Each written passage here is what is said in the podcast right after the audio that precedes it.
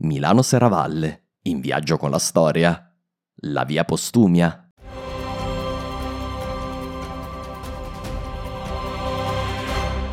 La Milano Serravalle non è ovviamente la prima arteria a percorrere questo territorio.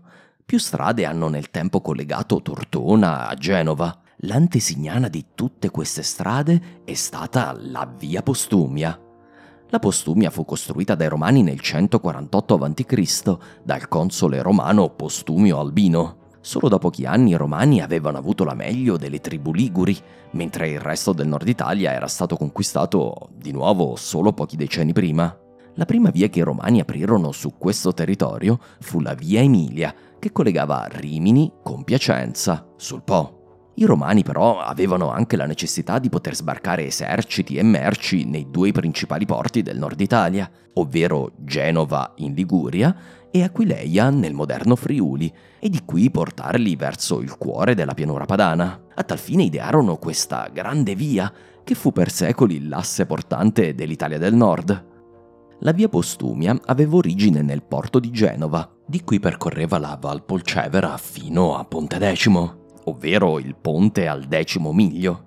Saliva poi gli Appennini per valicarli nei pressi dell'odierno Passo della Bocchetta. Dopo il passo la via seguiva percorsi già tracciati dagli antichi Liguri, passando per l'antica e perduta città di Libarna e giungendo alla fortezza di Dertona, il nome antico di Tortona. Da qui attraversava il moderno oltrepo pavese fino a Piacenza, dove incontrava la via Emilia per Rimini. Da Piacenza la via proseguiva verso Cremona, dove si attraversava il Po in battello. Proseguendo verso est, la Postumia virava verso Verona, dove attraversava sui suoi ponti il fiume Adige. Da Verona la grande via seguiva un percorso pedemontano-veneto attraverso Vicenza, Oderzo e Giulia Concordia, l'odierna Concordia Sagittaria, per giungere infine ad Aquileia. Nel 13 a.C. il tratto Tortona-Piacenza della via Postumia divenne parte della nuova via Giulia Augusta, voluta da Augusto per velocizzare i collegamenti con la Gallia meridionale. Questa via aprì un nuovo percorso tra Tortona e Vado Ligure, tagliando fuori Genova e Libarna.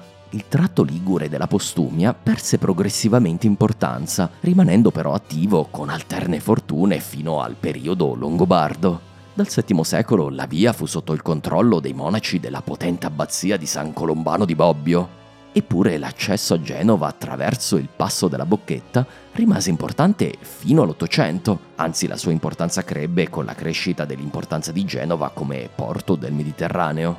Per difenderlo, la Repubblica di Genova costruì la grande fortezza di Gavi, Oggi puoi seguire buona parte dell'antico percorso da Novi Ligure fino al passo della Bocchetta e di qui scendere a Genova come avrebbero fatto gli antichi romani. Questo percorso è oggi una tranquilla via provinciale perché il grosso del traffico si è spostato verso il vicino Passo dei Giovi, attraversato oggi anche dalla nostra autostrada.